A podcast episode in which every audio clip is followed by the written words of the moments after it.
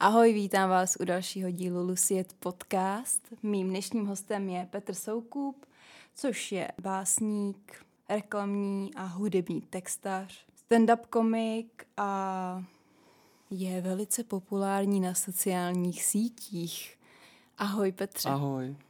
Mě by zajímalo, mám teda první takovou otázku, která bude hodně komplexní, bych řekla.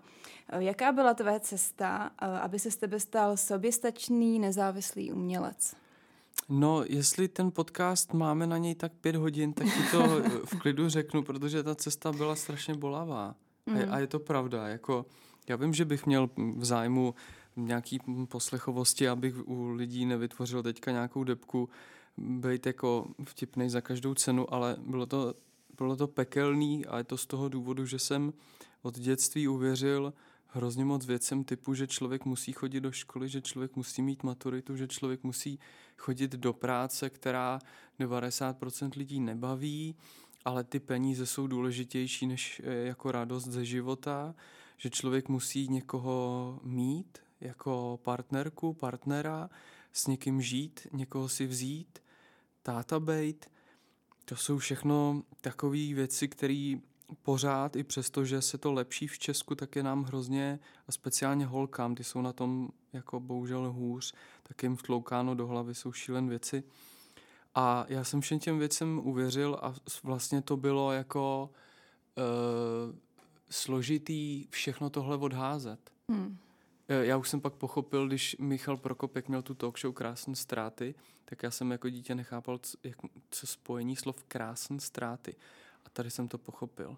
To, že jsem si musel prosadit před svým okolím a pořád si to ještě musím často prosazovat, že je lepší, abych eh, byl šťastný a měl uh, jako touhu uh, žít. Mm-hmm. A jediná věc, která mě naplňuje, nebo jako důvod, proč chci být na světě, je to, že mm, že mě ta tvorba neskutečně prostě nabíjí. Bohužel je to téměř jako jediná věc, která mi mm-hmm. dělá v životě nějakou radost, ale zároveň to je jako 90% mýho, mýho současného života, mýho mm-hmm. každého dne, mm-hmm. který jsou jako za poslední čtyři roky nádherný, úžasný. Ale do 30 let to jako nebyl šťastný člověk. A co ten nešťastný člověk teda dělal? No chodil někam do práce, sice byl jako zamilovaný a opravdu tu ženskou měl neskutečně rád, ale mm, jako už ten vztah nějakým způsobem přesluhoval. Mm. Do toho jsem od roku 2013 se u mě objevily velký deprese a úzkosti, kterých se mi do dneška nepovedlo zbavit tak, jak bych chtěl. Je to tisíckrát lepší a furt to není dobrý. A takže to už je asi 8 let, co se každý rok peru s nějakou nemocí šílenou a nebo s nějakýma stavama, to je asi lepší říct takhle. A jako furt to bylo takový, že jsem si říkal, tyjo, tak to ten život je strašně jako šedá záležitost. Mm. A říkal jsem si, já prostě teda tím pádem nemám štěstí. Já jsem si měl narodit asi teda někde v San Francisku jako nějakým uh, namyšleným, bohatým prostě lidem a být prostě úplně někde jinde, protože tady v Evropě prostě není hezký život a jako nebejt asi bohatý je teda strašný a takovýhle jsem měl prostě v hlavě jako příšerný kraviny. Mm. Ježišmaré je úžasný, jako kde žiju a to akorát prosadit si v téhle společnosti uh, svoje potřeby, který člověka drží na nohou a naopak ho dělají šťastným a on tu radost může předávat dál. Vůbec není jednoduchý. Ženský to mají fakt těžší. Mm, ty jsi řekl, že jsi, nebo já to tak vnímám, že jsi zažil určitý zlom okolo té třicítky. Mm-hmm. Ty jsi teda předtím měl pocit, že tvůj život teda není v pořádku, není naplněný. Ne, já jsem si že... myslel, že takhle to teda má být, mm-hmm. ale že OK, jestli to je to ono, tak nic moc. Mm-hmm. Že mi přišlo jako, že život jako není nic jako extra. Takže ty jsi jako do šuplíku v podstatě psal básničky. Jo, já jsem si psal, ano, přesně tak, hodně, ale v roce 2013, když už jako to začalo být takový nějaký špatný, tak jsem vydal první sbírku Dvě třetiny chlapa a nějak jsem začal zjišťovat, že to ty lidi baví, ale nejvíc mi pak pomohly sociální sítě, prostě Instagram, mm, to jako nakop. Mm-hmm. Jo. A co se, teď, co se ti teďka s tím Instagramem stalo? Protože vím, že jsi tam najednou byl, pak jsi tam nebyl, pak Hele. jsi tam byl s novým profilem, pak se zase objevil jo, jo, ten starý profil. Prosím tě, probudil jsem se jedno ráno v dubnu letošního roku, 2021, mm-hmm. a přišla mi zpráva, že mi někdo vlezl do Facebooku. Mm-hmm. Ať si to rychle jako e, zabezpečím, tak jsem tam šel a než se mi povedlo to zabezpečit, tak ten někdo, teda někdo, to něco, což je robot, který mm-hmm. běží po celém světě a snaží se přečíst hesla a já trouba neměl dvoufázový uh, ověřování. O, ověřování, zabezpečení, tak, se, tak tam něco nahrál a ten Facebook zablokoval tu stránku. Ale já měl na Facebook navázaný Instagram, takže to se zablokovalo spolu. Mm. A měsíc a půl s bráchou jsme komunikovali s Facebookem, aby jsme jim dokázali a přesvědčili je, že jsem v tom nevině a ať mi to pustí zpátky. Uh, Facebook je naprosto nezvládnutá firma. Absolutně to mm. nefunguje. A ta komunikace je naprosto příšerná. Často tam taky mluvíš s robotem. Mm-hmm. Dokonce jsem se spojil s nějakým chlápkem ze Slovenska, který mi hrozně chtěl pomoct. A já jsem si kvůli tomu šel do Alzy koupit za 18 tisíc brýle Oculus, což je prostě taková věc, která patří pod Facebook. A psal jsem jim, já jsem si tohle koupil, nemůžu to užívat, protože mám zablokovaný Facebook. Jasně, my pro vás uděláme jako bla, bla, bla. Píšeš si někde asi s někým z Dublinu. A, a tedy, a i tak se to prostě nepovedlo, furt mi chodili od nich každý týden zpráva, ne, jste zablokovaný, protože jste porušil tyhle ty pravidla a tedy. Vlastně vůbec nečetli ty maily od mm. nás. Vůbec, vůbec, vůbec. A já jsem to pak vzdal. Já jsem říkal, kašlu na to. A to, že jsem přišel jako o, já nevím, nějakých 20 tisíc na Instagramu lidí, mě nějak vlastně nebolelo. Já jsem si taky jako dal dovolenou díky tomu. Hmm. Jenže já jsem přišel o 12 let vzpomínek na Facebooku. Hmm. A to jako jsem postupem času začal, to mě fakt mrzelo. A jak jsem to vzdál, udělal jsem si nový profil na Facebooku, nový na Instagramu a do toho se mi ozvali kluci z nějak Business Factory se to jmenuje, který mě sledují, mají mě rádi a přišlo jim to strašně nespravedlivý, co se stalo a řekli, že mi jako dokážou to vrátit. A já jsem byl velmi skeptický, prostě pesimista, klasický a říkal jsem, nepovede se vám to, kluci, prostě jako ne, ale dobře, co budete ode mě chtít, to vám dám. Začali na začátku června na tom pracovat, psali jsme si každý týden a na konci září mi řekli, helejte, přišlo rezime, že prostě ne moc omlouváme, takže hmm. můžete makat na svém novém Instagramu a Facebooku. Tak jsem řekl, OK, dobře. A tři dny na to mi napsali, je to puštěný. Pustili Instagram, Facebook ne.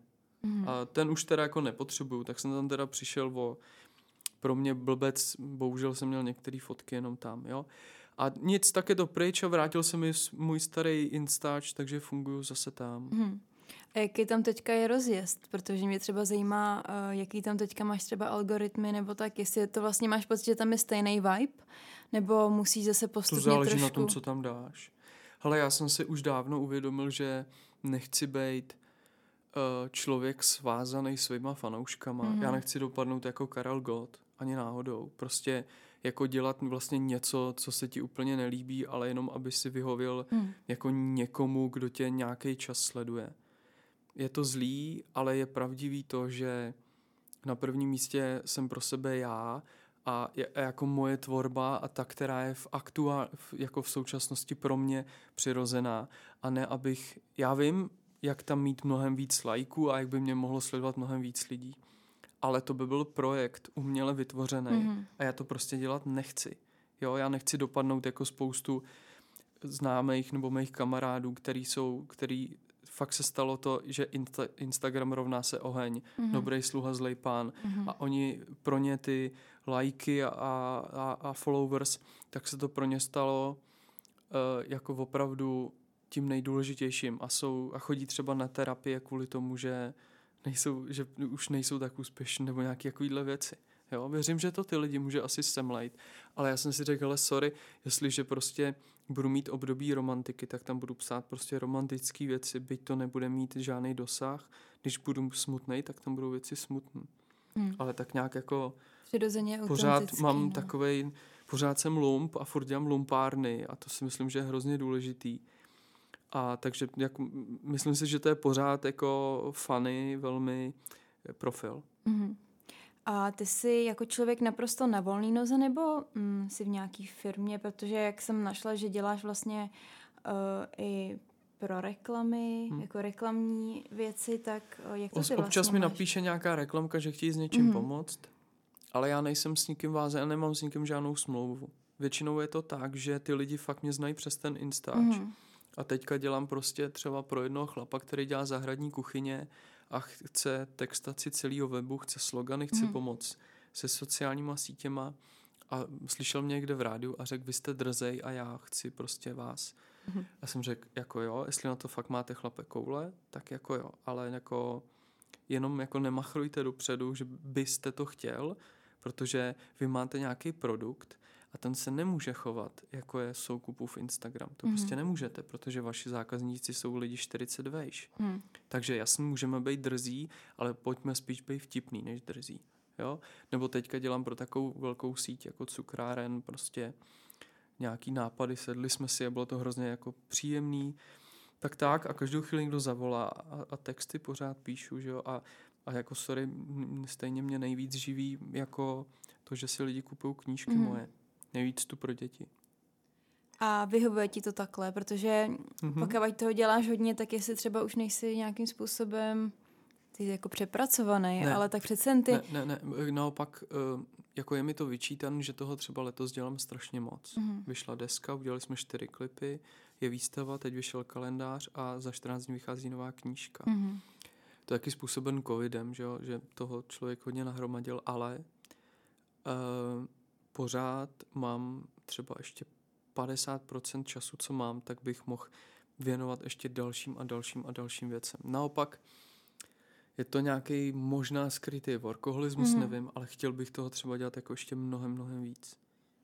A vlastně proč bys to chtěl dělat víc? Jako, že máš pocit, že máš jakoby co říct nebo co předat, nebo je to nějaký Ne, to zase ne. Jako co říct a co předat, to dávám do své tvorby mm-hmm. a to je naplnění pro mě maximální. Mm-hmm ale pak, aby si člověk vlastně odpočinul od svých hlavy, tak já mám rád, když dostanu úkol. Mm-hmm. Jo, když mi někdo zavolá a řekne, hele, my máme oděvní firmu a potřebujeme slogan. Mm-hmm. Jako, a nevíme vlastně. A tím, že jsem si ještě udělal kdysi dávno kurz kouče, tak mi to strašně pomáhá v tom, že já si vlastně s těma lidma sednu a já je koučuju, protože oni často fakt neví, co chtějí. Oni ví, co nechtějí a neví, co chtějí. Ale my se musíme dostat k tomu, co chtějí. Takže já je fakt normálně reálně koučuju s tím, kam by teda chtěli jít. Tak tím pádem se dostaneme vlastně k zadání, protože často lidi neumí dát zadání, dávají ho velmi chybně. Často ti přijde e-mail, ale já jsem si to představoval jinak. Mm-hmm. Moje odpověď by měla být, seš debil. Naval prachy, protože si dal špatné zadání a už mi nepiš. Ale to by bylo úplně skill. Napsal do Škodovky tohle. Ale je to tak, že řeknu OK, dobře, překousnu to a řeknu jasně, takže jak to teda je? Mm-hmm. Potřeba, aby ty lidi se zamysleli, no a dostaneme se k nějakému buď sloganu, nebo k nápadu, nebo k novému pojetí, kudy by ten projekt toho člověka chtěl jít. Mm-hmm. Mě to fakt hrozně baví, tyhle věci. A jak teda odpočíváš? Odpočíváš teda někdy spánek. pasivně? Jenom spánek. Hele, já nemám přítelkyni, já nemám děti. Mm-hmm. Uh, já mám strašně málo přátel šíleně. A navíc uh, jsou třeba dny, kdy tři dny nevidím člověka. Mm-hmm. Já z toho bytu moc jako nevycházím, taky to způsobil covid. Teď mm-hmm. vlastně od tebe tak jedu, po první životě jedu na terapii k nějakému chlapovi, jsem se rozhodl, že udělám změnu mm-hmm. a jdu jenom řešit to, jestli jsem to nepřehnal se samotou, jo? kterou sice mám rád, ale děje se mi to, že hm, nechce se mi za každou cenu trávit čas ve společnosti. a nejsem party kluk a jako vlastně mám rád třeba, co mě naplňuje úplně nejvíc, je klidně, myslím to vážně, co teď řeknu, jednodenní prostě rande, vezmu nějakou holku, sednem do auta a jezdíme kolem Prahy a jdem se projít. Mm-hmm. A je to, dá mi to takovou energii a jsou to takový pecky, že to je třetina knížky napsaná. a je to pravda, jako fakt. Hmm.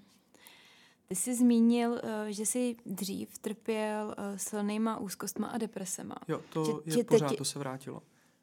Jo, takhle. Mě právě zajímalo, ty jsi pak řekl, že už je to tak tisíckrát lepší nebo stokrát lepší. Teď no to je, kolikrát. to bylo jako peklo. A, tak mě zajímá, co jsi vlastně musel pro to udělat, jestli chodil k psychologovi, k mhm. psychiatrovi, mm-hmm. terapie, léky. Jo, jo, jo, tohle všechno, tohle všechno. Mm-hmm. A tím, že mm, jsem byl možná až extrémně protifarmaceutický člověk, mm-hmm. tak jsem se všechno snažil vyřešit cestou vědomí a jenom jako přírodní cestou, když to řeknu takhle. E, nicméně jsou léky díky kamarádovi úplně náhodou. Jsem před rokem objevil lék, který, na který jako není žádný, nepomůže papír od doktora, prostě nic, aby na to byla nějaká sleva, je drahý velmi. Jmenuje se Elontrail. Mm-hmm. Je to lék, který mě opravdu pomáhá od, uh, od depresí. Prostě ti vrací ti serotonin, který já, já opravdu v té hlavě tam není, i když to nevypadá. Mm-hmm. Že přijdu mezi lidi a nezavřu hubu. Ale strašně mi to pomáhá a hlavně z toho důvodu, že všechny léky, které jsem nějak, v nějakém období předtím občas brával, mi brali libido. A sorry, jo, pro bere, chlapa, no. věřím i pro ženskou, mýho věku je libido, to se netýká jenom sexu, protože libido, v tom máš i tvorbu, v tom máš nadšení ze života. Tak uh, je pro mě zásadní věc. Když to řeknu úplně, nejdu, jako, aby to bylo jasné, každý den jsem vděčný za každou chvilku, kdy jsem nadržený. Mm-hmm. Prostě to tak je. Protože je to moment, kdy ta hlava je nejotevřenější, možná, že jsem i nejšťastnější, mám největší touhu po životě, uh, nejvíc mi to, nejlíp mi to píše a myslím si, že jsem i jako tím, že žiju tenhle ten život, takhle, teď, fakt hezky, takže jsem prospěšný svým okolí. Mm-hmm. Nemálo, jo. A najít ten lék jsem našel tak, že jsem potkal kamaráda z Prahy náhodou v Písku na náměstí. A mluvili jsme o tom a on na tom je teda mnohem jako teda hůř a řekl mi o tom léku. A doktor, doktorka mi na to řekla, jo, ten já znám, no, ten je to samý, co vám předepisuju, akorát, že nebere libido. A já jsem řekl, to... a jak dlouho o něm jako vím? A ona, no dávno. Já jsem řekl, proč já o něm nevím, jako. tak jsem z toho byl, trošku jsem byl naštvaný na ní. Hmm. No nicméně, jako občas k tomuhle léku prostě se vrátím a je to nenávyková věc, takže já musím mít v telefonu mm. připomínku, že to musím vzít. Mm. Protože já často, když je mi dobře, tak všechny léky vysadím. Mm. Bez toho, aniž bych se poradil s někým a pak žiješ půl roku perfektně, nebo tři čtvrtě roku, nebo rok a najednou ti začne něco bejt zase. Hmm. Během roku a půl jsem byl třikrát na elektroléčbě, teďka opět, protože mám problémy se svalama a s kostma a to jsou bolesti, že chceš vyskočit z okna, jak strašně to bolí a nemůžeš spát. A bolí uh, tě fakt celé tělo. Hmm, co způsobují ty bolesti, nebo... Já mám trochu blbě narostlou bederní páteř, ale mm prostě, když máš úzkosti, mm-hmm. tak, ti, tak ty svaly ti semknou ty kosti. To je pravda. Úzkosti. Mm-hmm. A uh, tlak na ty kosti těch svalů, to prostě není dobrý. No a je mi 34, že jo? Mm. A už let, 8 let se s tím nějakým způsobem jako třeba peru, nebo peru, já už jsem si trošku na to zvyk, ale prostě začne tě strašlivě bolet tělo. Ale tak strašně, a ne, nepomůže ti nic, žádné mastičky, mm. žádný ibalgin, vůbec ne, neexistuje. Takže já jsem to hodně, hodně dlouho trvalo, než jsem našel, já jsem bydlím v Bubenči a je tam fantastický na Podbabě centrum ortopedický, kam teda chodím, když je ten problém na elektroléčbu a vlastně už, když jdeš po třetí, prostě na tebe připnou Mm. Prostě jako pustí do tebe elektriku. Mm. A ty o tom nevíš, takový brnění, vlastně je to příjemné a jdeš za 15 minut domů a to je celý. Mm. A, Já a, jsem tady to měla vždycky jo? do ramene. No. no vidíš, a jdeš tam odsaď po třetí a už je ti dobře. Mm. A jdeš desetkrát. A je jako, oh, to jsou takový lázně, že to je něco úžasného. Díky bohu za tuhle tu věc. Jo. Tak to mě to asi nikdy nepomohlo. Mm. Já právě jsem od 13 trpěla bolestí ramene. Ano. A že jsem měla nelečenou boreliozu a tedy. Jasně. A vlastně ono ve fázi, mně přijde, že pokud to není v nějaký jako zásadní fázi, Mhm. a není to vlastně vidět, tak ti to nikdo neléčí. A já vlastně teďka mm, jsem v takové situaci, že jsou dny nebo týdny, kdy já vůbec nezvednu ruku Jasně. A až teďka je to konečně vidět na těch jako různých jako vyšetřeních, Mhm. ale mám tam vlastně chronický záněty, které nejdou vyléčit, no. Takže Mhm. právě teďka taky hledám nějaký alternativní způsoby, protože A elektra, elektro ti nepomohla teda? Eh, Vůbec? No to dřív, když jsem ho zkoušela, tak mi nepomohlo. Ale tak třeba teďka jsem mohla, můžu to teďka už dělat trošku jinak, já Dejte nevím. tomu šanci. Já třeba Mm. teďka kamaráda jsem tam potkal, který tam díky mně začal chodit a vlastně byl tam po pátý a byl, když šel po pátý tam odsaď, tak byl v největších bolestech, protože ono ze začátku to Mhm. způsobí to, že tě to začne bolet Ano. víc než předtím. A říkal mi, ty jsi se úplně zbláznila, to nezvládám. Hmm. A šel po šestý a bylo to pryč, ta Mm. bolest. Já teďka teda jsem si zaplatila koleginový injekce, takže ty mi Mhm. každý týden píchá doktorka do ramene, takže někdy to opravdu jako tak uh, rozbouří, že to je strašný. Ale včera jsem byla na injekci a dobrý zatím, takže mám No. docela radost. No. Hurá. Ale spíš mě, mě právě fascinuje vždycky uh, v tom prostředí, jak to je, že z začátku tě něco tak trošku bolí, ale furt jako se to vlastně neléčí. A pak když je to pak jako v nějaký, jak to Hmm. říct, jako nechci říct závěrečný fázi, ale už to není dobrý, tak až pak se s tím jako něco třeba dělá a už s tím třeba nejde nic dělat, no. Což přijde takový jako smutný tady v tom jako lékařský, lékařském Mhm. jako světě, no. Že neumějí ty věci podchytit v podstatě včas a vždycky, Jasně. je to už rozjetý, no. Jako stane se a ty jdeš k nějakému člověku po každý, že jo? Hmm. Jako prostě doktor je jenom č- prostě člověk. Přesně a tak. Jako já se jim snažím některé věci typu dvakrát v minulém roce jsem se, do, mi řekla úplně vážně moje doktorka, ještě, že ta bába už je v důchodu a nikomu neřekne jakou kravinu, tak mi řekla dvakrát, "Eh, Petře, jdeme hledat rakovinu. Jo. A, já, a tak se šlo hledat, jako strašlivýma způsobama, uh, už to Eh, nechci zažít. A Jenom, jenom mě zajímá, nebylo, jak že ona, jak ona, jakoby identif- jak ona, jak jí napadlo, pro mě to úplně rozhodilo, že můžeš mít jako rakovinu na základě Ale já čeho. jsem přišel s tím, že uh, já jsem byl po té léčbě těch kostí a mm, asi třeba tři týdny mi tak jako zvláštně bodalo v břiše. Takový ting, ting, ting, ting, a vlastně to šlo i na hruď a tak. A byly to takový jako výstřelky a Mhm. bylo to hrozně divný, jo. A já jsem říkal, co to je, a pak jsem z toho začal trochu panikařit, tak jsem tam šel a povídal jsem jí o tom a ona na mě koukala tak vážně úplně. Říkala, mhm, tak jo. Hele, Petře, neděste se, ale... tak to já už jsem se jako... Děsil? Mně totiž nes, stačí maličko, abych se jako fakt eh, jako naštval. Hmm. Mně jedno, jestli já se řu Hmm. klidně 90 letou paní. Hmm. A což nezní hezky, ale prostě když někdo něco podělá. A já jsem tam zatnul zuby a jsem řekl, dobře, já tu bábu si teďka tady budu potřebovat. Takže jí neřeknu, že jako naprosto nezvládá svoji práci. Mhm.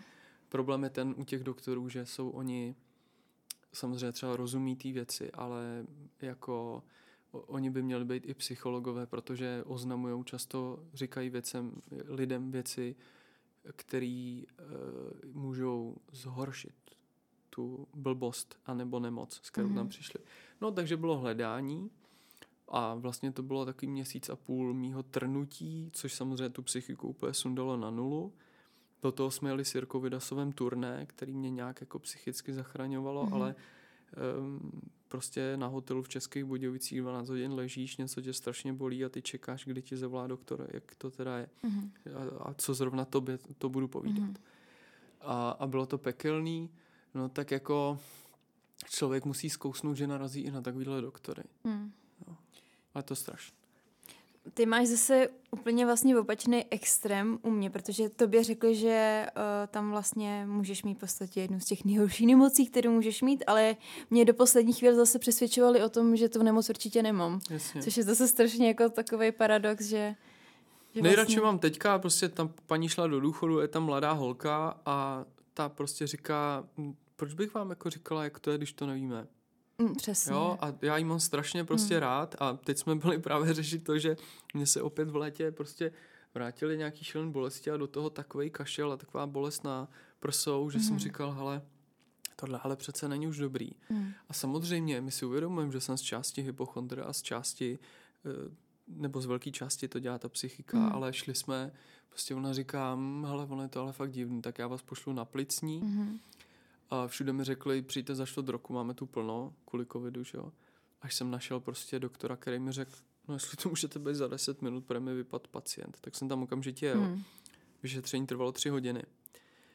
A tak protože já jsem nezavřel hubu, my jsme si povídali a smáli jsme se a doktor mi řekl, no já jsem neúspěšný muzikant a beru těžký antidepresiva, protože nejsem úspěšný muzikant, tak dělám plicního doktora. A jsem řekl, ježiš, já vás miluji. tak už jsme tam to rozjeli a teď byly ty testy dechací a tak a oni řekli, vy máte fakt slabý dech a udělali mi ty, udělali mi um, testy um, alergii, mm-hmm. víš, jak mm-hmm. se, no, no, no. se udělá na, na paži a přišla sestřička úplně v šoku a říká, a teď ji budu citovat, ty vole Petře, vy máte alergii úplně na všechno, mm-hmm. kromě kočky. Vy tam máte psa, vy tam máte všechny mm. stromy, vy tam máte všechny pily, vy tam máte roztoče. Takže vy teď přijdete domů a všechny peřiny a madrace, co máte vyhodit a všechno znova. Což jsem teda jako mm. fakt udělal. Do toho jsem dostal takový to dejchátko pro astmatiky, ale během týdne se to zlepšilo a já jsem už schopný ti tady říct několik vět na jeden nádech a předtím mm. jsem měl problém říct větu, protože jsem prostě fakt chrchlal, byl jsem takhle svázaný. Mm. Hurá, je to pryč. Trada. Tak, takže Můžu vlastně... běhat venku s holkama na poli konečně. takže teď v podstatě jsi, nechci říct jako zdravý, ale takže vlastně víš, co to způsobovalo, takže jsi vlastně jako víc v pohodě. Jo, jo. No nevím, co to způsobovalo vlastně. Takhle způsobovala to určitě hlava a možná, že věci, které jsem na to dostal, no tak, vůbec na to nemají máš, vliv. Že máš a prostě alergie. to odešlo samo. Mm-hmm. Třeba to odešlo samo a mm. myslíme si, že za to může nějaký dejchátko no, nebo jasně, no. nějaký lék, nebo já nevím. Hele, nevím, teď je to prostě dobrý. Jsem za to vděčný a je to důvod, proč žiju sám, protože mm, jako už vím, že se nemám obklopovat lidma, který považují křehký lidi za uh, kouly na noze nebo slabý jedince. Mm-hmm. Křehký člověk není slabý člověk. Slabý člověk je člověk, který nezvládá křehký lidi. Ale zároveň my, co jsme křehcí, musíme mít pochopení pro to, že jsme pro lidi, kteří se považují za silný a zdraví, takže my jsme pro ně slabí. Musíme my být ty frajeři, odpustit jim to a než začneme proti ním útočit. Což se velmi často stává. Lidi, kteří jsou nějakým způsobem zadupávaný do země a tedy, tak často se brání útokem. Jo, a já si myslím, že nejlepší obrana je obrana, mm-hmm. ne mhm. útok. A jak ty vnímáš, já totiž jsme, mě teďka napadly takový spoustu mojich jako různých pocitů, který třeba mám poslední rok. Uh, jak jsi říkal, že se vnímáme, že jsme třeba slabí, nebo bychom třeba mohli, nebo někdo by to tak mohl cítit, tak já třeba teďka tady ten problém mám, že si přijdu nechci říct jako nedostač, nedostatečně kvalitní člověk, ale přijdu si v něčem jako hrozně jako v nevýhodě a hrozně mě to jako člověka tak jako nějakým způsobem sráží a vlastně nevím, jak s tím pracovat, že mám s tím docela poslední dobou problém. Hmm, nevím, co cítíš jako nevýhodu pro mě. Já, já si při, já, mně připadá, že jako člověk uh, jsem zažila, hm, jak to říct, že nejsem tak zdravá jako ostatní lidi, Aha. Připadám si tím vlastně nějakým způsobem méně cena. Jasně, to jsem prožíval taky. A já si myslím, že speciálně ty seš jeden z největších frajerů, který znám, protože si zvládla úplně neuvěřitelnou věc. A být zdravý a žít zdravý život, no co? Ale jako když máš fuck up a jako když to dáváš a žiješ, to si kurva frajer. A to ty seš. A takový, teď jsem viděl něco s, že, s Aničkou, jako Slováčkovou mm. a úplně jsem měl jako staženou prdel. A jsem řekl, tahle holka je frajer. Totálně, protože vím, že to nemá jednoduchý, jako tím myslím, jako i jak, nejenom mm. kvůli nějaký nemoci, ale i okolo, jako ve svém životě. Mm. A protože čí je dcera a jaký to dokáže dá, dát lidi jako sežrat. Mm. To bych je prostě ty lidi nakopal do prdele.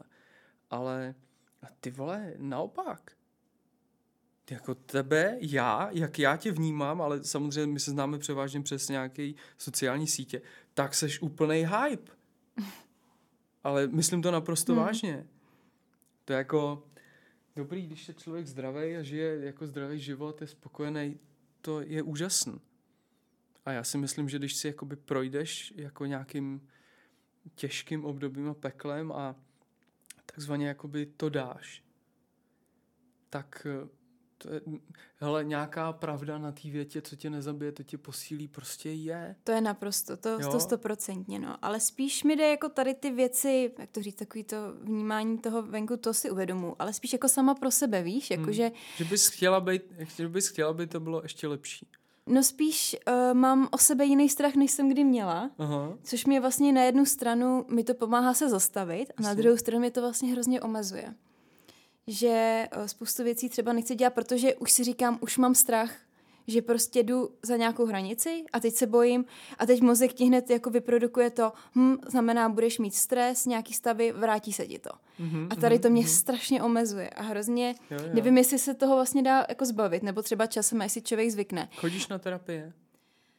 Ne, ale chodila jsem, chodila jsem psych, jakoby k takový terapeut... třeba k 20 lidem, než najdeš toho správného člověka. Já jdu dneska po hrozně dlouhé době na terapii, jdu k osmýmu člověku už. Hmm.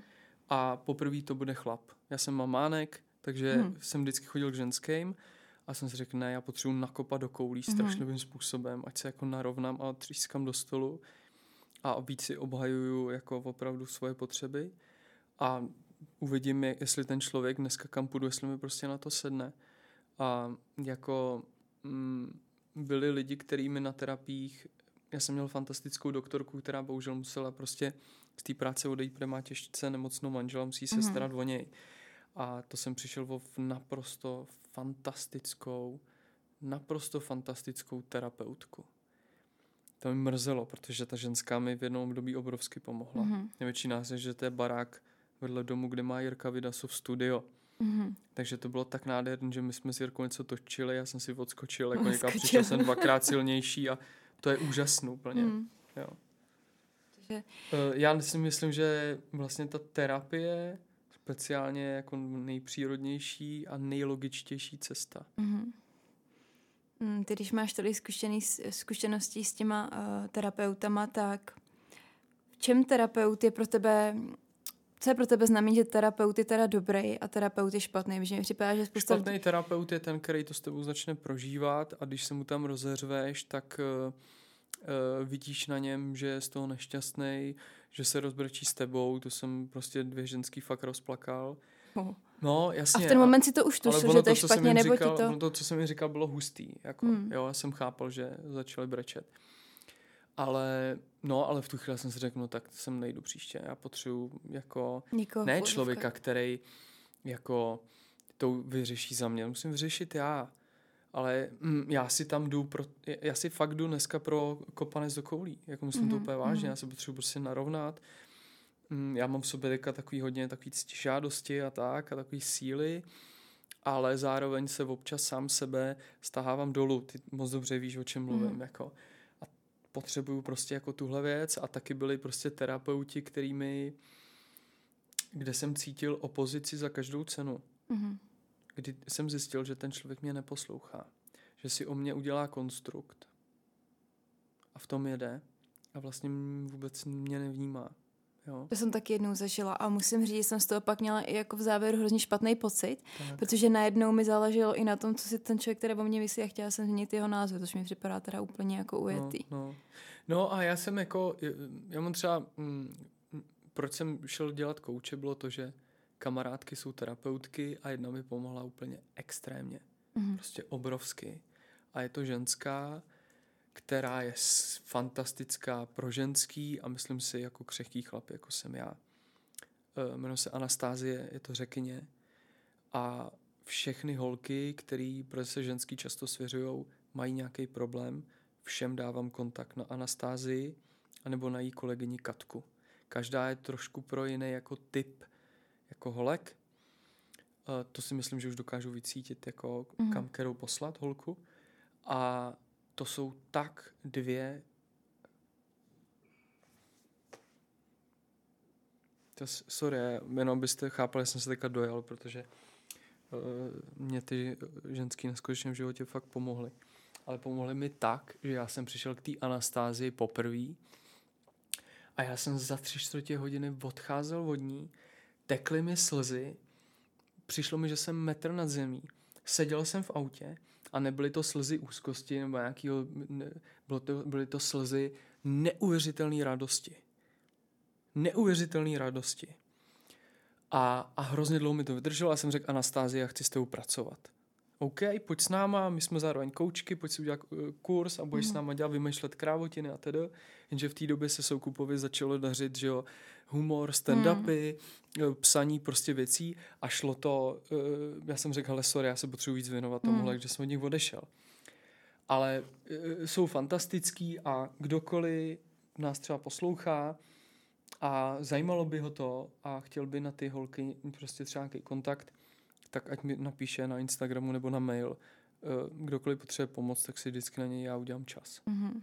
A ty holky jsou fakt dobrý, protože já pak potkávám ty kamarádky, který jsem tam poslal. Z začátku to je, ne, není jednoduchý, protože se musí jít někam do hloubky a řešíš nějaké bolesti, problémy, věci, které si třeba nechceš přiznat, mm-hmm. ale po nějakém čase mi ty holky píšou, strašně děkujem, ty vole. Mm-hmm hrozně, já mám kamarádku a řeknu to úplně na rovinu holku, která si strašně jako nevěřila. A hlavně co se týkalo jako vztahu s muži a hlavně co se týkalo sexu. Mm-hmm. A dopadlo to tak, že si přiznala, co chce zažívat. To, co chce zažívat, znamenalo to, že chce být promiskuitní holka, že chce mít víc chlapů najednou v posteli a že si chce život užívat tímhle směrem. A a že chce to tělo, o kterém si ona myslela, jako, že je hezký, ale nějak ho nechtěla dát jako klidně někde ukázat. Hmm. A to se stalo a je to mnohem šťastnější holka. Mnohem. Já jsem úplně na to. Jako z takový šedý myši se stal někdo, kdo mi začal neuvěřitelně jako osoba přitahovat její nálada. Hmm. A bylo to díky tomu, že to začala řešit s někým. Jo, jako rodina ti každá chce pomoct, ale není dobrý to řešit s nima, protože mnoho věcí, které tě bolí, tak je právě kvůli té rodině. Ale mm-hmm. není to jako jejich vina. Je to ta, to, že rodina existuje. Mm-hmm. A často vlastně tam jdeš řešit i vztahy že jo, v té rodině. Takže jako z, z tohohle důvodu je skvělý člověk, který tě vůbec nezná.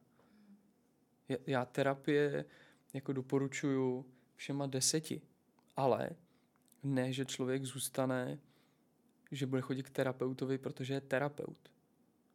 Ale budeš chodit k terapeutovi, který je terapeut, když ti sedne ten člověk.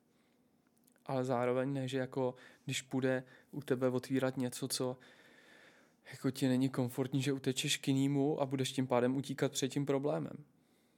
Mm-hmm. To ne. A ty si myslíš, to, co prožíváš, eh, ty různé úzkosti, deprese, je to způsobené genetikou, dětstvím?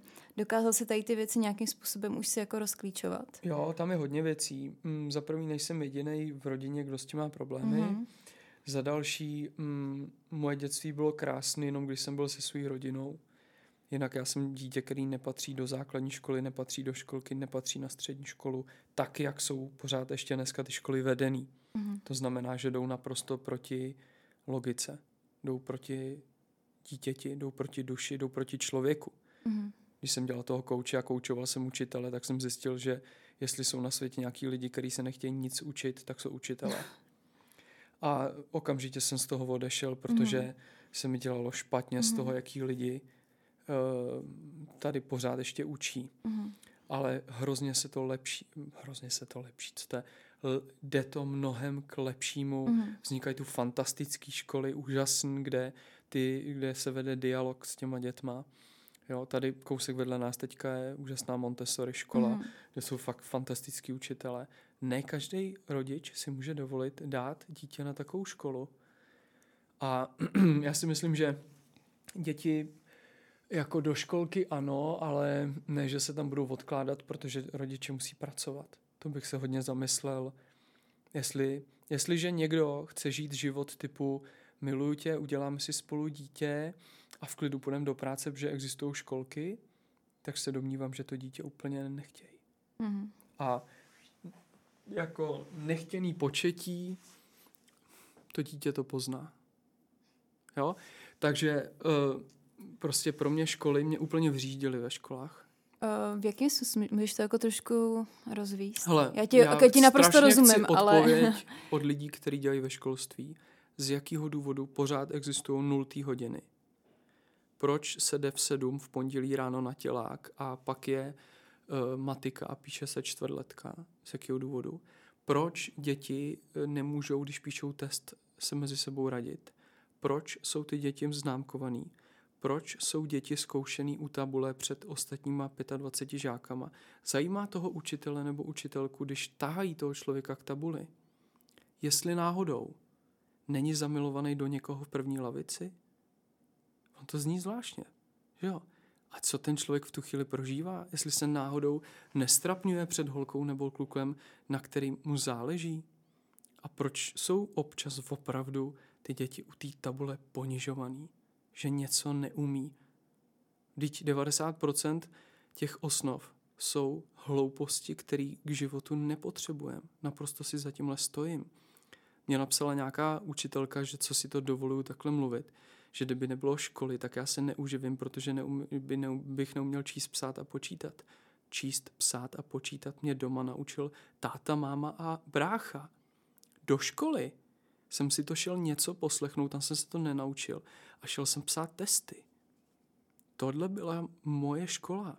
A to, že jsme tam měli pořád učitelky, který holkám začaly růst prsa a já jsem byl svědkem prostě na to, když učitelka chytla holku, která prostě měla jako výstřih kvůli tomu ty holce prostě jako narostly prsa mm. přes, eh, přes uh, prázdniny. A ona ji tam seřvala před asi třeba stožákama, který byli na tom, jak co to dovoluje a jako ať okamžitě se jde převlíc, protože tady nebude vystavovat své kozy. A tohle, co já říkám, tak mi furt někdo se snaží namluvit, že zažívám nějaký, že jsem zažil nějaký školní extrém. Ne. Furt to takhle je. Pořád to takhle je.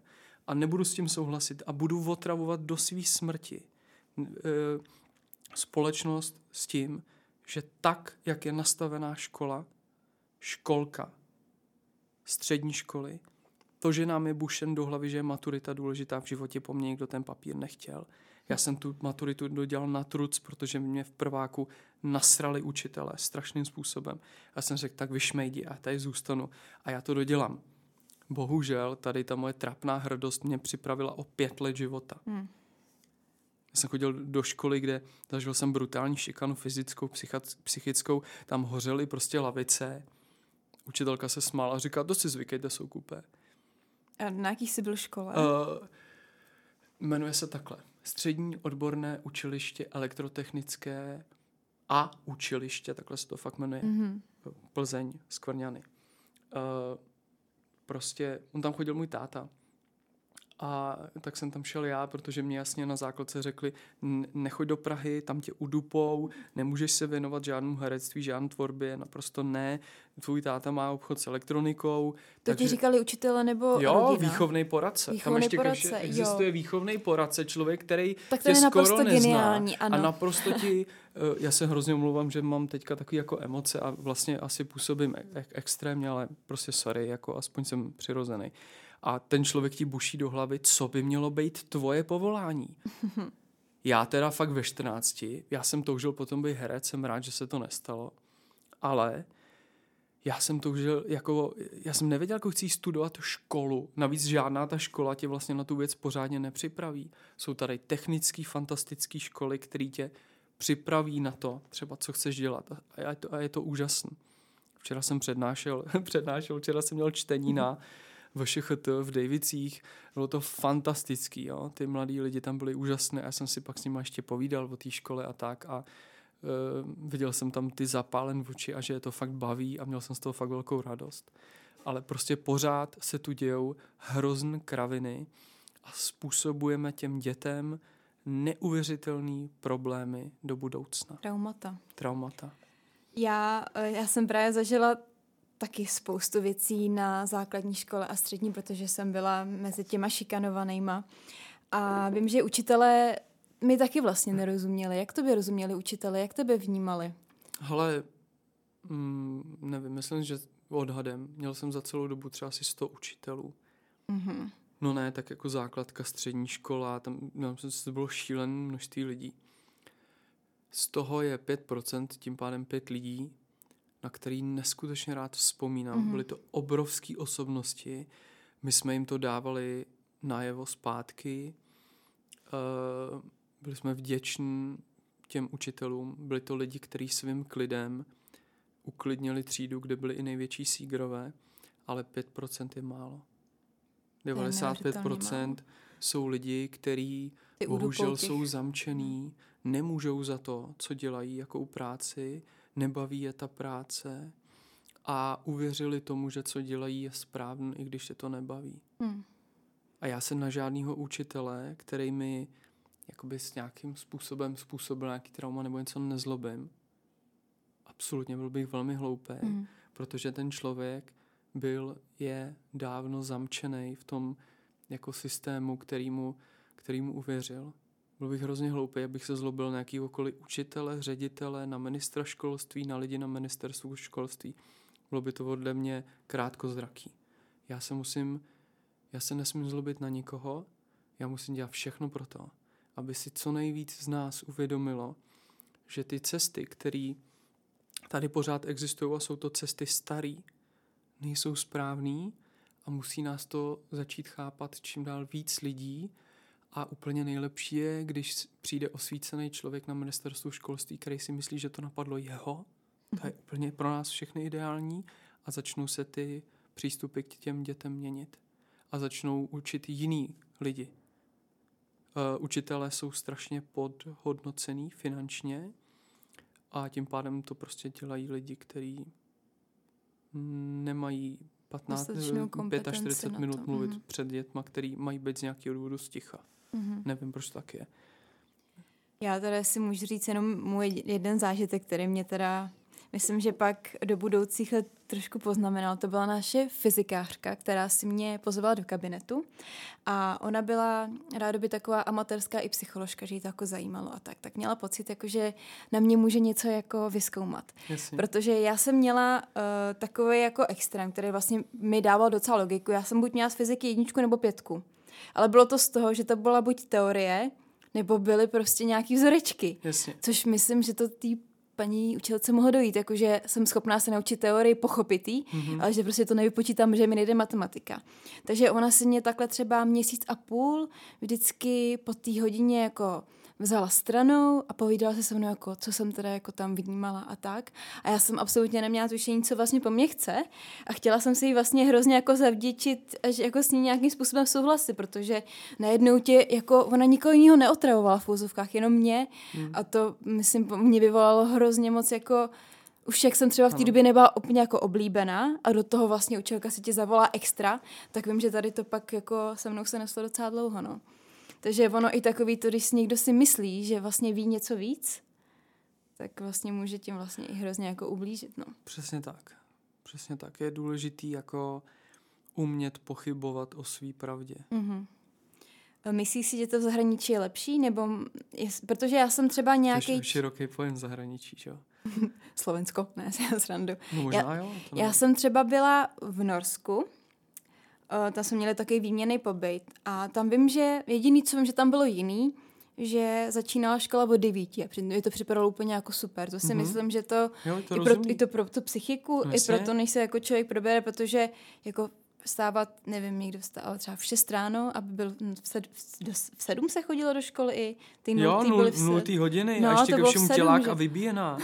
tak pojďme ponížit ty nejtlustší Vy... děti. Ježíš, vybíjená, to bylo moje největší trauma. A, nejho... a nejhorší bylo to, když, si, když se ti museli vybírat. Vždycky jsme ano. Eh, stáli v takový... Stále si poslední vždycky, jak si tě nechtěli ano, do týmu, no jasně. Ano. No, mě, že by se mi nechtěl, mě nikdo nechtěl do týmu. no jasně, no to mě samozřejmě taky ne. Je to, myslím, že to je nejvíc dramatizující pro mě bylo být ten tělocvik a tebe si má je. kapitán, samozřejmě kapitán, ben, kdo byl oblíbený v tom kolektivu Aha. a ten si vybíral, viď? Je a to poslední... šikana. A kdo si vezme levou? Nikdo levou nechce. No, tak pojď ty k nám, no. A hmm. pak prostě už ani ta představa, že pak ještě máš něco hrát a předvádět, to bylo Pro, prostě strašné. Proč bych to měl dělat, jo? Ale já jako musel si, Jasně, že jo, no. něco tam dělat. Bohužel. Takže jsem vždycky říkala, musel. dejte mi ráno, pena, co si to ona tady hraje, ona, co to jako...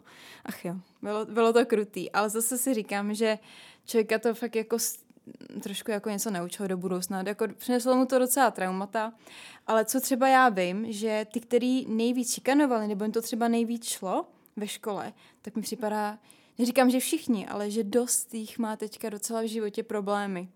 No má, Což protože je... Uh, je, ano, věta všechno špatný je k něčemu dobrý, je taková jako úlevná věta a jasně, ale já si myslím, že všechno špatný je taky k něčemu špatný. Ano. A hm, často to převažuje nad tím mm-hmm. dobrý. Jako na, na, na, na každý e, blbosti příšerný najdeme jakoby něco krásného. Jasný, to je takový jako, ale pojďme si nenalhávat, pojďme udělat něco pro to, aby to nebylo špatný příště pro další děti. Mně strašně záleží na dětech, hmm. proto jsem udělal tu knížku pro děti. A mám to v sobě prostě takový, eh, že nemám rád, když se na dětech páchá i nevědomý zlo. Hmm. Jo, nevědomá prostě šikana je věc, teď jsem přišla já, teď jsem přišel já do třídy a vy budete sticha. A vy mě budete poslouchat. A vy se naučíte to, co já vám říkám a vy budete mít dobrý známky, protože já nechci, aby pan ředitel na mě byl naštvaný. Že špatně učím. Tak, to je jako, jako my fakt takhle děti připravujeme na život. Jsme idioti. To fakt je špatně hrozně. Já právě často si zpětně snažím jakoby vzpomínat nebo si říkat vlastně co mě prakticky ten, ta škola naučila. Já si myslím, že by se měli mít naprosto jako řešit duševní hygienu. Ono se to, já ti jenom řeknu, mm-hmm. ono se to mění a ty věci, ty osnovy naštěstí uh, jdou k lepšímu, ale jde to strašlivě pomalu a pořád je tam prostě li, hrozně lidí, kteří jsou stará škola. Uh, nemyslím, tak, že to, to jsou starší lidi. Nějaká... Ne, ne, ne, tam jsou hmm. pořád schopní vlézt 25-letý učitele, který jsou zámrz v té hlavě, mm. protože jsou vychovaní nějakým jiným zámrzem.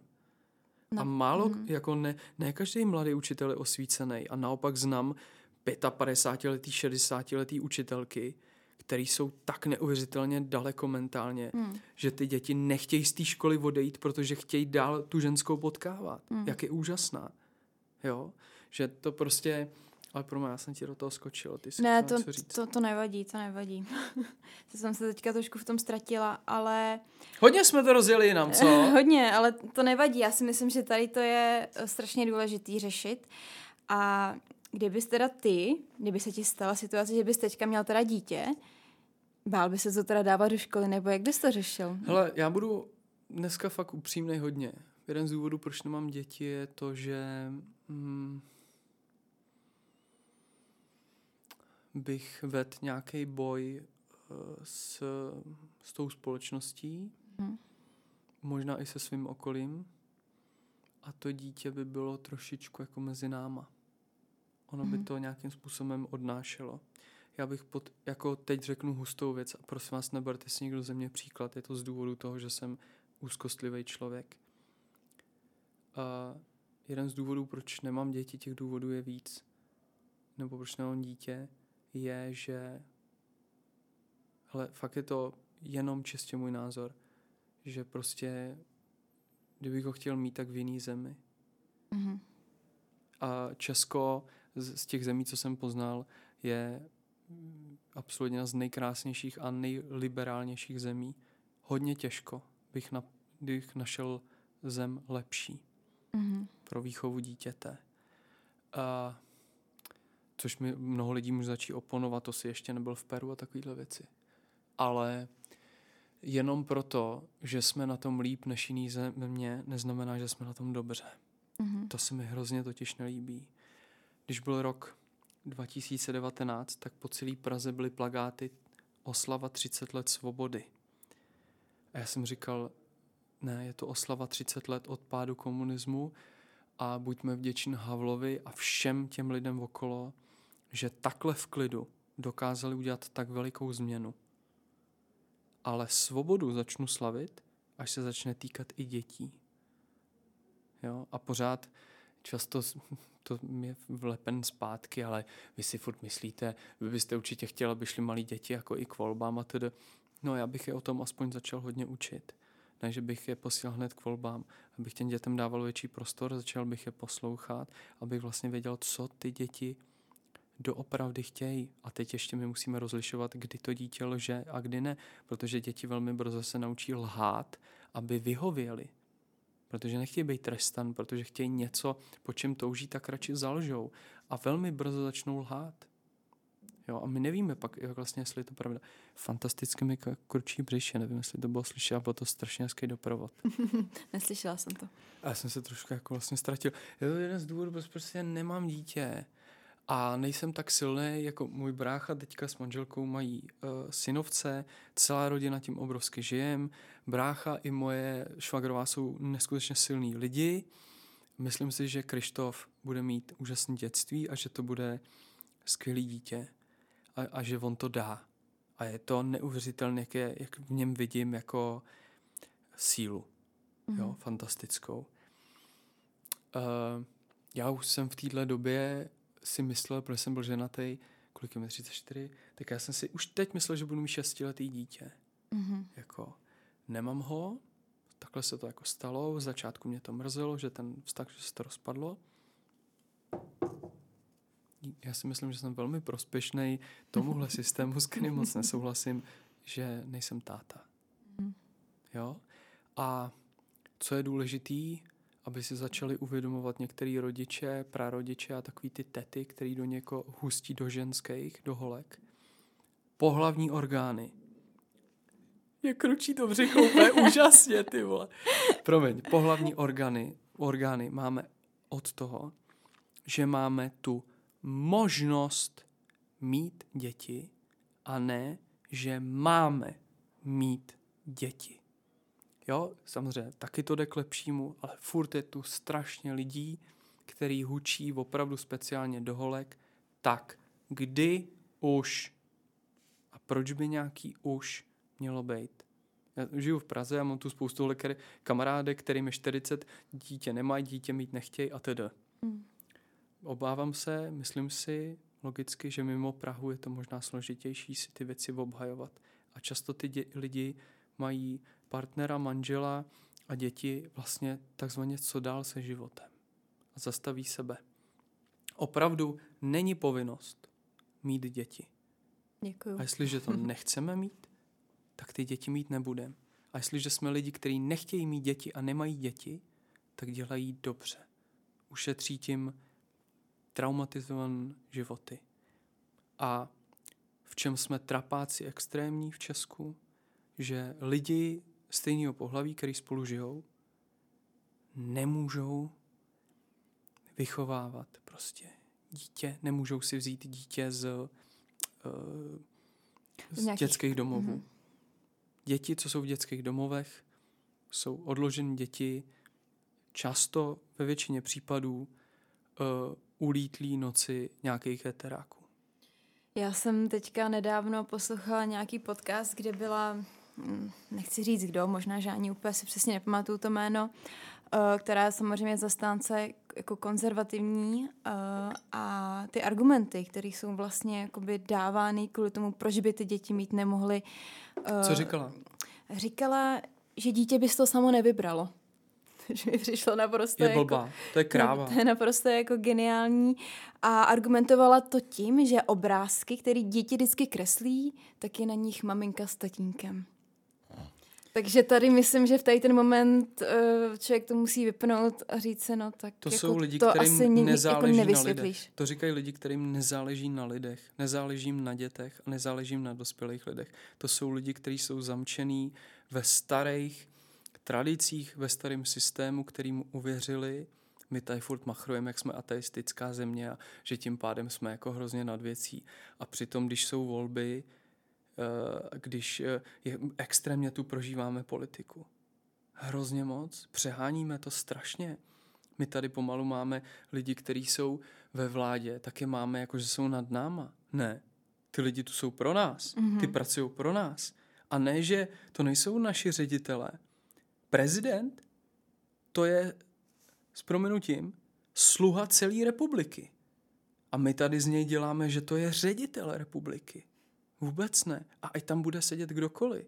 Tak to prostě je takhle, zatím v tomhle systému. No tak my teďka v podstatě ani prezidenta nemáme, takže... To je pravda. Já jsem jako dlouho jsem ho neviděl. Bylo by, hodilo by se, aby tam byl Občas, aby se člověk, který má dobrou náladu, Mm. že jo? Mm. Hmm. To se, myslím, že třeba ani u toho dalšího se to nepovede, protože když je přímá eh, jako volba prezidenta, no tak hm, já jako tady nemám valný mínění úplně o nás všech a třeba jsem ten blbec já, to je důležité si uvědomit, že když jsem volil Schwarzenberga a pak Drahoše, tak třeba jsem já ten debil. Třeba ten Zeman je správně. To je důležitý totiž mít i totiž na to tenhle pohled. Ale uvidíme, kdo tam přijde potom. Jako kdo bude mít nejlepší kampaň, kdo bude víc hysterický v televizi. Tak jako, jestliže je přímá volba. Hmm. No a proto já jsem se přestal odevzdávat politikům, jako brát je za nějakým způsobem důležitý pro mě lidi. Vůbec ne. Vůbec. Pro mě je strašně důležitý, jak se má eh, Větnamec u nás prostě na rohu. Mm. Jako jo, protože to je člověk, s kterým já se setkávám denně a s kterým tam prostě něco třeba řeším. Jo, teď to zní jak taková, jako, že jsem strašně sociální, ale jo, je, tenhle člověk rozumím. je pro mě fakt no, jako jasně, důležitý. No. Tak, A jak se má moje spolubydlící? jasně, A jestli jsou prostě lidi okolo mě, okolo mě zdraví. Rozumím. Já teda, protože nám už utíká čas a já jsem měla nějaké otázky uh, z Který Instagramu nestihneme. na tebe, který stihneme, protože to se stejně točilo většinou okolo dvou témat, takže mm-hmm. Bychom to teda nějak, Sex a láska. by se to nějakým způsobem teda nakonec Slíkneme zabili. se a řekneme si, kdo vypadá vtipněji. Ne, prosím. uh, Já. Já teďka nechci to hledat v telefonu, já se zkusím nějak v hlavě mm, představit, co tam bylo. Tak mi dej vteřinku, a, ale Dám, byla tam, byla, tam, byla tam otázka, jestli svým láskám píšeš básničky a jak na to reagují. A obecně tam bylo téma vztahu, lásky a tak. Uh, udělal jsem to jednou a strašně mi to zlomilo srdce. Už to neudělám. No, asi to udělám. Ale kamarádka, holka, kterou jsem, ženskou, kterou jsem měl hodně rád, eh, vlastně jsem pro ní chtěl něco napsat, byť mi to občas, eh, přijde mi to takový čas- jako křečovitý, ale fakt jsem chtěl a i on, ona nějak dala najevo, ať to udělám, já jsem si dala strašně záležet. Hrozně, ještě ten způsob, jakým jako jsem to předal, jak to vypadalo a tak Mm. dále a tak dále. A týden bylo úplně ticho. Týden byl úplně ticho, vůbec žádná. Mně bylo tak jako smutno a po týdnu až díky bohužel sociální sítí jsem tě se dozvěděl, že dávno randí jako s někým jiným. Jo, takže já tohle to nedělám. Jsi já když jako mám někoho, srdce jo, já když mám někoho rád, tak to tomu člověku řeknu, byť mám špatné zkušenosti s tím, spousta lidí nemá rádo, když je má někdo rád nebo když je někdo miluje. Já jsem často zažil, že Hmm. jsem třeba někomu, prostě jsem řekl, bohužel já jsem se zamiloval za posledních pár let po každý do holky, která je zadaná, nebo je to Mhm. holka z jiné sféry, speciálně teď. Eh, Je to Jakože teď si zamilovaný. speciálně, mm, není to ještě láska a třeba to tam ani nedospěje, ale je to prostě nějaká holka, která mi strašně zajímá, opravdu Mhm. hodně. A ví o tom vlastně jenom holka, s kterou bydlím, Mhm. protože nějakým způsobem jako přes ní jsem jako k téhle se dostal a mm, vlastně vím, že to je holka z tak jiný sféry, že o tom vlastně nikde ani nemám prostě mluvit, protože mm, mě často lidi říkají, hele, ty tebe furt lákají prostě ženský, na který nemáš. Jo, to, to Ale- mě právě zajímá, co je jako ale- tím myšleno jako jiná sféra vlastně. Jiná sféra je člověk z jiné sféry. Jako eh, někdo si může představit, že to je oh, extrémně bohatá holka. No jasně, já jsem si Eh, taky Někdo si může představit, že to je mm, nějaká extrémně ezoterička, že to je Mhm, naopak mhm. prostě eh, nevím, eh, generálka prostě Něco, co se prostě vymyká nějaký tvý je, je to klasický č- jiný sociální člověk, skupiny. než jsem já. Ale mě lidi, kteří jsou jiný, Mhm. než já, vůbec jako nevadí a naopak mě vlastně hrozně přitahujou. Mhm. Abych klidně žil se zubařkou Mhm. ze ženskou z jiné sféry. Ale mm, ještě jsem ne, ne, nepotkal zubařku, která by chtěla žít s básníkem. jo? A jde o to, že o té holce já vím, že budu sticha, protože za prvý vím, že mi to za pár týdnů zlomí srdce, že Mhm. mm, my se teprve nějak budeme, jako, se, jako uvidíme, prostě jako píšeme, je to intenzivní, je to moc krásný ale vím, že uh, jako to asi není reálný, aby jsme spolu byli, z mého pohledu, ano. A ještě jsem ji pořádně nepoznal, já tady mluvím o něčem tak strašně křehounkým a dělám nějaký závěr, je to velmi trapný, že hmm, uh, už vím, že se svým okolím vlastně moc o tom, o těchto věcech nemám mluvit. Mm-hmm. Že do toho kecají kraviny. Strašné kraviny. A, to jsem chtěl říct. Slyšel jsem úžasný rozhovor s Evou Holubovou a tam řekla, já jsem ve svém životě byla radši zamilovaná hodně a měla zlomený srdce z někoho, koho jsem nemohla mít, než abych trávila čas s někým, kdo mě příliš nenaplňuje. A sorry, jako vlastně je to hrozný, ale je to pravda a to takhle mám. A když jsem byl třeba minulý rok jako šílený úplně z jedné holky, kterou jsem jako nemohl mít, hmm. takhle mě to dávalo strašnou energie. Mě teda jako zlomený srdce vůbec neubíjí a naopak mě hmm. to hrozně přidává. Obrovsky. I ve tvorbě, když to hmm. řeknu ješitně, tak jako No ty ta, to zlomený srdce minulý rok jako mi vydělalo možná na, nájem na celý rok. Jako. Musíš to využít vlastně, no. Ale ty máš asi podle mě stejný problém jako já, protože uh, já se taky vždycky, já teda miluju se platonicky zamilovat. Já, já trošku nevím furt, co to je. Jaký je Pla- rozdíl mezi jako být zamilovaný a platonicky Platonicky zamilovaný, zamilovaný že uh, to je něco, co je fakt jako úplně mimo. Ty se můžeš třeba zamilovat do někoho, kdo je uh, tisíce kilometrů daleko, nebo to třeba jo, může být... to mám. Nebo to třeba může být člověk, který už třeba nežije. Jasně. Jo, Takže jo. to já třeba, já se takhle vždycky jednou za čas tako, takhle hodně zamiluju. Pak jako přijde ten stres z realitu, že toho člověka nikdy nebudu mít, tak jsem z toho chvíli smutná a pak zase si najdu někoho nového. Mám platonickou lásku, jmenuje se Alexandra Daddario a je to, je to hloupý, jo. je to prostě ženská s nejkrásnějšíma očima, co jsem v životě viděl a je to neskutečně vtipná herečka šíleně Bčkových filmů. Teďka hrála teda v úžasném seriálu HBO a a já si normálně, to je první člověk, kdy jako koukám na takový zbytečný videa na YouTube, kde jde jenom po New Yorku a něco povídá. Ano, ano. A nemůžu z ní odlepit oči a přijde mi neskutečně jako funny a pokorná a prostě říkám, Maria, strašně potřebuju to ženskou poznat, ano, ale ano. samozřejmě, že ne, že jo, jako, že se to prostě nestane já si kolikrát myslím, že ono je lepší ty lidi jako nepotká, protože já si docela vždycky v té hlavě si fakt jako vykonstruju celého mm. toho člověka, jo, jo. celý náš vztah, takže ono to je pak mě naprosto hodně, super. Hodně mých takzvaných vzorů mě strašně zklamalo, jaký jsou lidi, ale přitom oni jsou dobrý lidi, jenom já jsem si o nich myslel něco mm. blbě.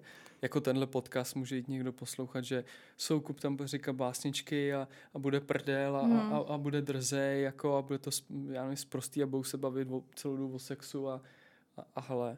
A ono vůbec. No, jasně. a to, to jsou ty očekávání, které lidi mají. A ty si, ty si zrovna uh, nakousl další otázku, která tam byla. Uh, myslím, že se tě asi na to ptá hodně lidí a myslím, že i ptalo, uh, kdo jsou tvoje vzory. Hele, mý vzory, největší můj jako vzor, byť vlastně nemám žádný, byl Ota Klempíř z JAR. Uh-huh. Kvůli němu jsem přišel do Prahy, O tu jsem první den i v Praze potkal, byla taková strašně fajn náhoda. A ten den jsem zjistil, že to je člověk, s kterým si asi nebudu mít nikdy co říct. A strašně mě to zabolelo. A mm. to neznamená, že jako prostě je jiný. To je celý. Tam není jako nic špatně. Je jiný. Tam byla moje chyba v té hlavě. A ten Ota a jeho tvorba mě vždycky strašlivě bavila. Pak mě bavil Milan Prince, to je textař Romana Drakouna, který píše překrásné věci, které jsou vlastně jako náboženský a je to vlastně jako by mimo mě, ale je to tak nádherný, že to mě baví a ne vzory, ale cítím hodně společného s dvouma chlapama, a sice Leslie Nielsen, herec uh, Bláznivý střely, mm-hmm. to je, je obrovský mi byl jako blízký člověk, jako svojí tvorbou a když jsem poslouchal rozhovory s ním a až mi zaráží, kolik toho mám společného uh, s Petrem Sellersem, což byl herec, uh, který hrál inspektora Kluzo v Růžovém panterovi. Tak uh, ne ten film o něm je příšerný, to je jako, to si mu někdo pomstil, ale přečíst si, přečíst si o něm knížku a tedy, tak se tam potkávám hro, s hrozně moc věcma, který mě dost zaráží. To mi mhm. zase kručou. Asi opravdu musíme končit. tak, tak. Tak já ti moc krát děkuji, že jsi přišel No tady k nám do děkuju. studia Děkuju. a doufám, že budeme teda spokojení, zdraví a budeme jo, mít... to je vždycky Jo, jako budeme. něco jenom na chvilku. No pak, víš, co je důležitý? Prosím vás, vy, co nás posloucháte a jste zdraví, já se třeba teďka tak cítím, Já taky. hrozně si to užijte a uvědomujte si, jak je to fantastický, protože určitě máte to, co my, a sice, že když člověk onemocní, tak hrozně to uží potom být zdravý a hrozně by to chtěl poznat a hrozně by si chtěl užít to zdraví. Vy, co jste v podě, jak si to užijte, vy, co se tak necítíte, zkuste pokud možno udělat v klidu něco pro to, abyste se cítili tak, jak potřebujete. Já myslím, že jsi to řekl na závěr naprosto krásně. Děkuji. a děkuji moc za pozvání, jsem rád, že tě vidím.